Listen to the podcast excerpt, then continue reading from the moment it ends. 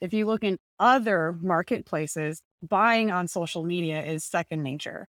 And we can see that Meta is incentivizing store owners and creating these Meta shops. There's, I'm seeing 1,000 to $3,000 credits being set up for ads so that you can drive attention to your shop. This is digital marketing.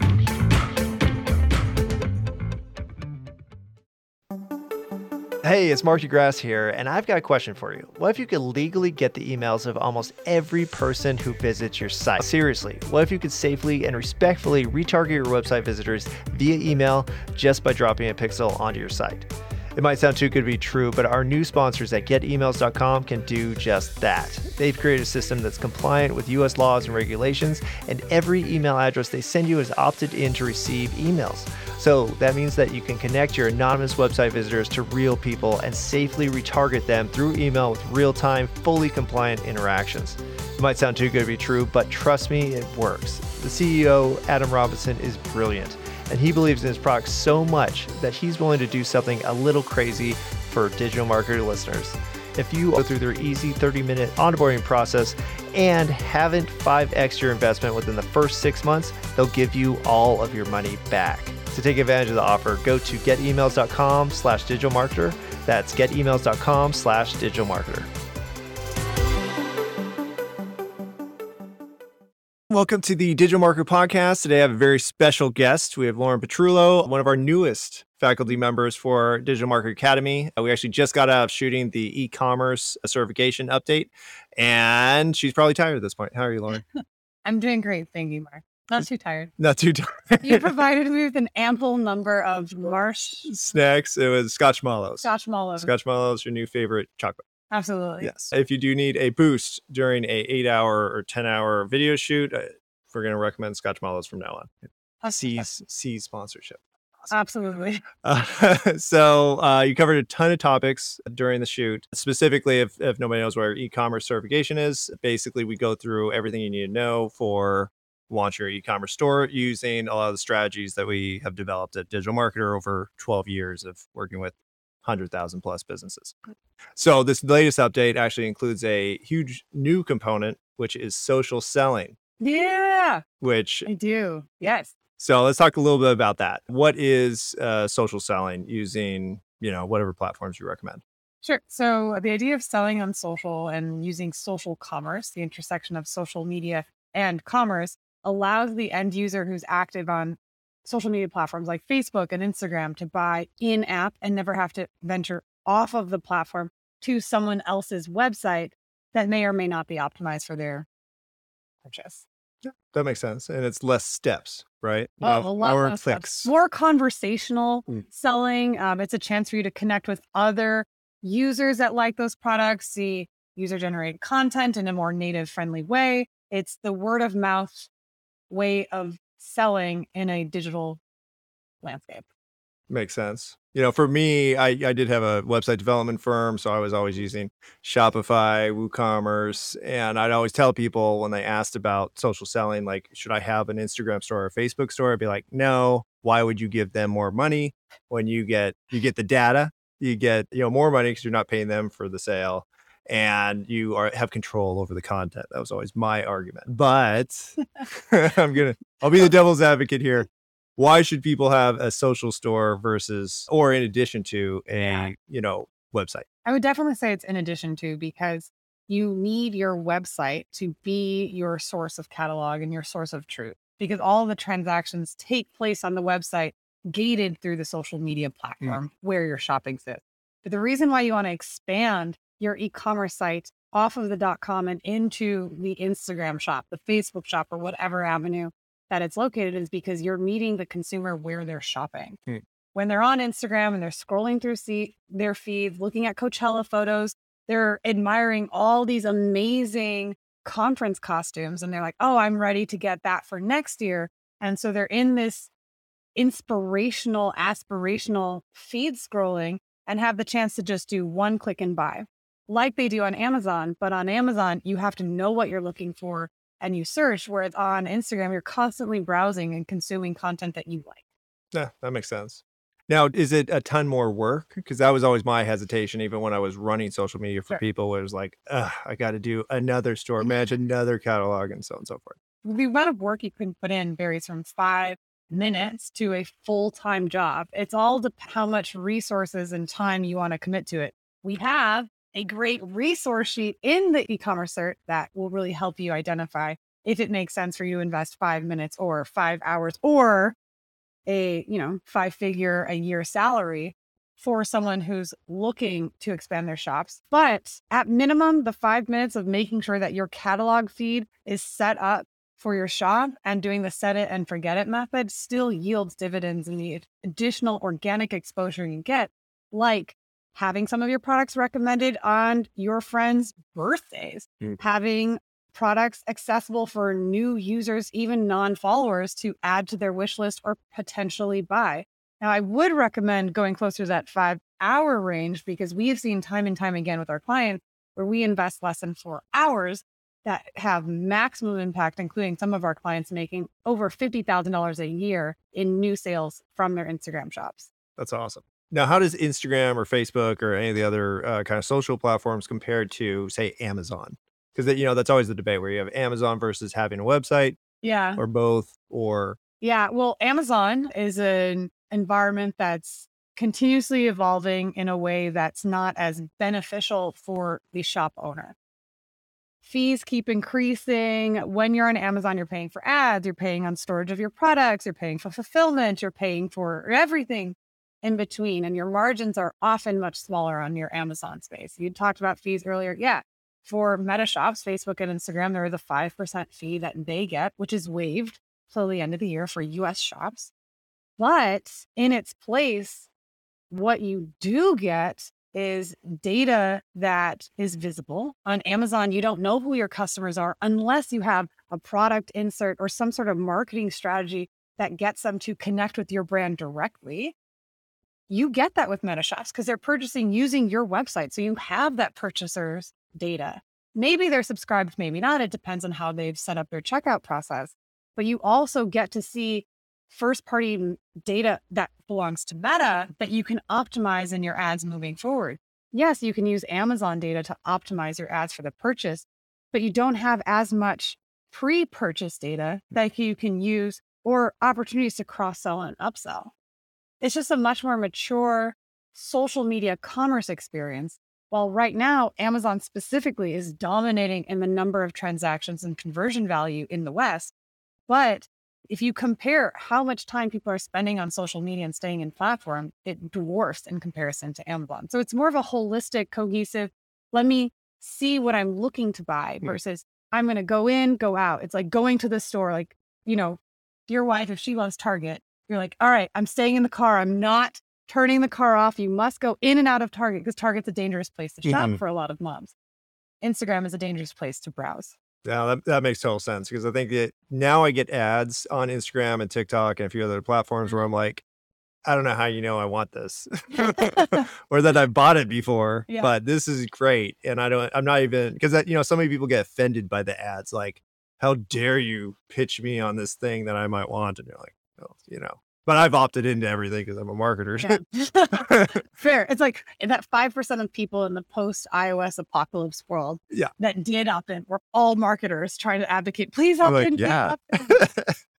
but I mean, it's it's interesting because you're right. Where it's like, yeah, when I want, want something to buy, like I'm like, oh, I need some new t-shirts. Like, yeah, I'll go to Amazon and get the cheapest black shirts I can because that's what I wear. And I wouldn't do that necessarily if I'm just browsing on social media and be like, I need black t-shirts right now. But if I saw the ads, which somehow target me all the time, then I will instantly go into the the shop. Well, it's a difference of interrupted versus inbound marketing. Mhm. When you're going to Amazon, you're inbounding directly to what you want to buy and you're interrupting your experience and being inspired on social media. Yeah.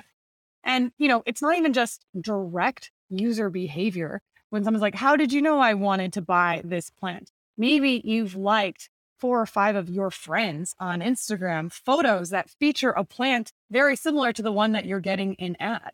So it's not the obvious stuff. There's data that's being collected in so many more ways than most people think. And so when they're like, is my phone listening to me? It's like, no, all the actions you're doing on your phone are sending triggers Yeah. to the various algorithms. to everything. everything. Yeah. Well, so I think, you know, the social stores, though, you know, specifically for a lot of vendors, because uh, old vendors who may have been doing e commerce for the last 10 years are still super hesitant about getting on social because it's, I think it's a management thing. Sure. So, what would you recommend to these businesses where you say, like, hey, it's worth the investment because of X, Y, and Z? Sure. Well, I mean, we have case studies uh, for brands that were doing less than $10,000 a month in sales on their Shopify store. They already had the set it and forget it connection. They never optimized the shop, Hmm. but we spent, you know, a couple of hours optimizing the shop and we saw more traffic over the weekend from launching the optimized shop from or like on their website than they had seen in the previous 30 days combined. For another brand, you know, they have, you know, 30,000 followers they were a brand that got $1,300 in sales within three weeks of launching it. Another client of ours, they were doing, you know, like $1,500 a month on their Shopify store. We had a $150 sale within 24 hours of launching their shop. So- What? And I like the intersection because everybody knows they need to do social media marketing, but Mhm. it's like for some reason, like that step of buying on the social media platform is still kind of lost. It's not super popularized in the West. If you look in other marketplaces, buying on social media is second nature. And we can see that Meta is incentivizing store owners and creating these Meta shops. There's, I'm seeing 1,000 to $3,000 credits being set up for ads so that you can drive attention to your shop. Mhm. So while that consumer and user behavior in the West and in the United States isn't well adopted yet, it's so obviously coming and predictable because it's happening in so many other marketplaces around the world.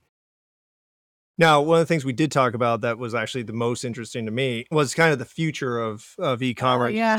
and the future of the platforms because a lot of people think like you know actually most people don't think about what's going to happen in 5 years but we do because we're going to be around but where do you think it's going like if you say like okay social stores are a thing like Yeah. people use them people buy through them and now you have meta developing some interesting things like where, where do you see the future Well, I like looking at the future of e-commerce in two ways.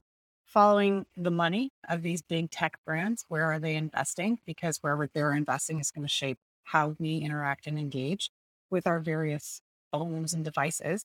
And then two, looking back at e-commerce forward region. So if you look at how China and Japan and even Korea have been engaging with e-commerce for years, in the US, we are massively behind.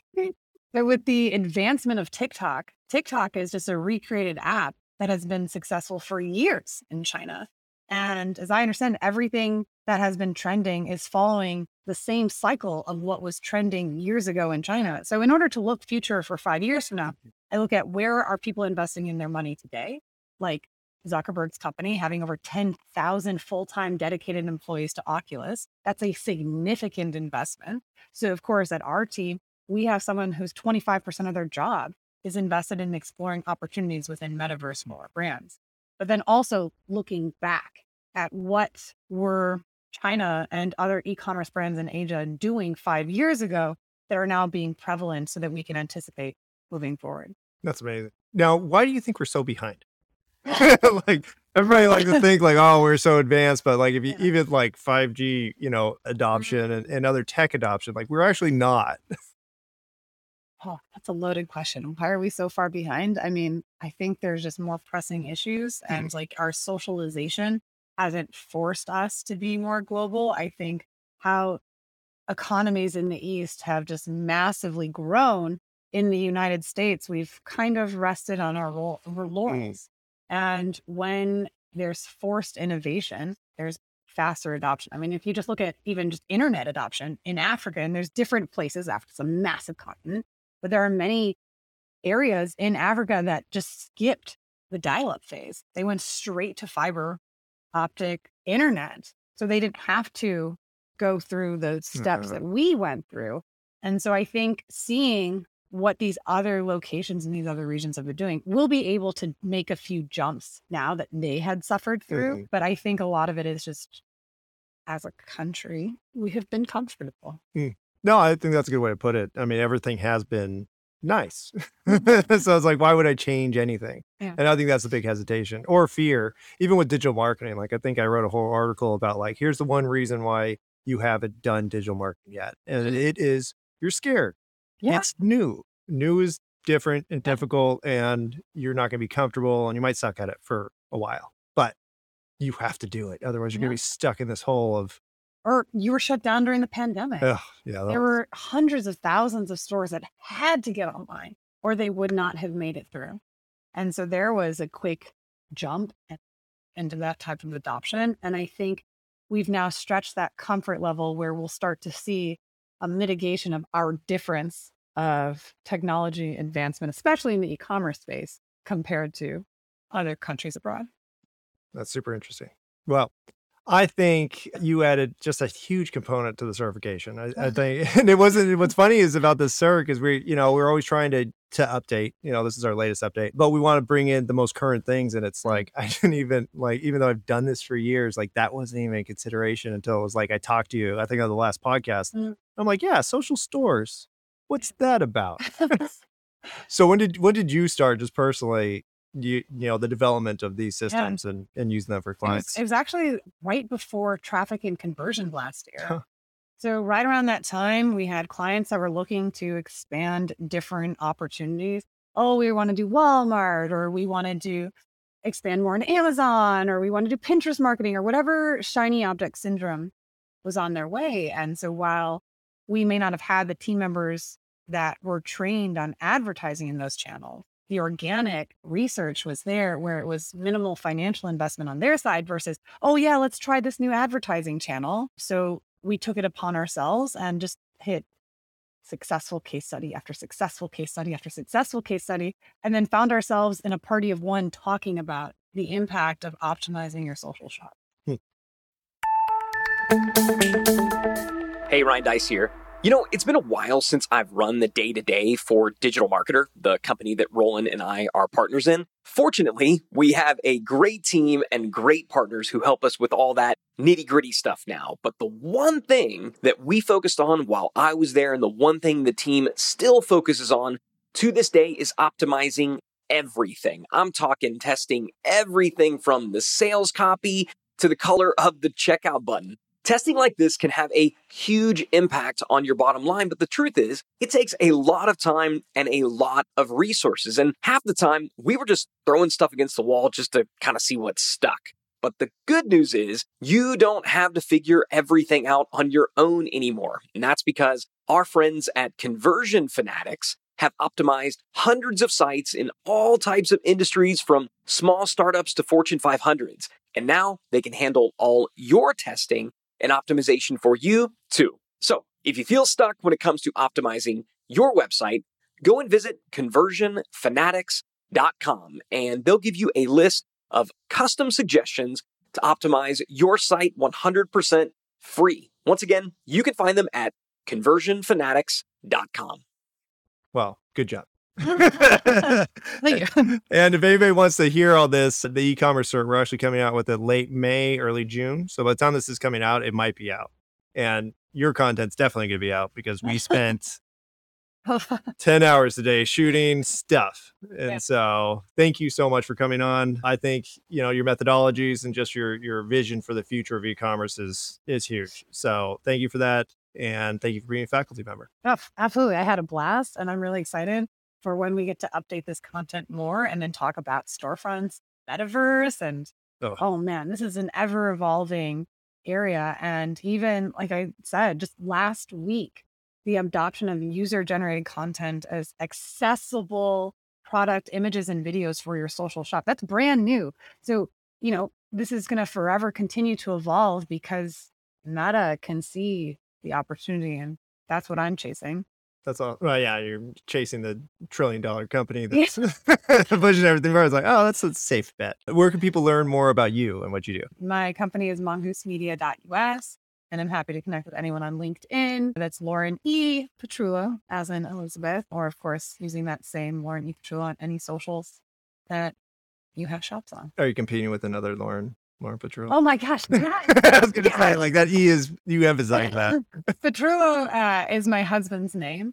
And so when we got married and I was seeking out the domain, there is a medical doctor for monkeys in the United States It's well published. has Lauren Petrullo on all of her social channels. So if you're listening to this, you beat beat you beat the marketer that's Yeah. advancing e-commerce for everyone. Well, thank you so much again for coming on. Everyone, check out digitalmarketer.com for certain info, and uh, we'll be doing a promo in June. Mm. So stay tuned for that. Thanks, everyone. Bye. This is digital marketing.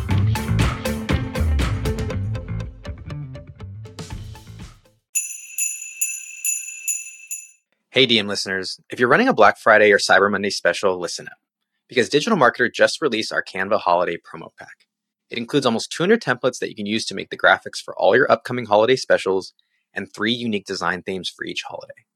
The promo pack is usually $27, but you can get it today for free. Check the show notes for the link to download, or you can go directly to digitalmarketer.com forward slash LP forward slash holiday templates. That's digitalmarketer.com forward slash LP forward slash holiday templates.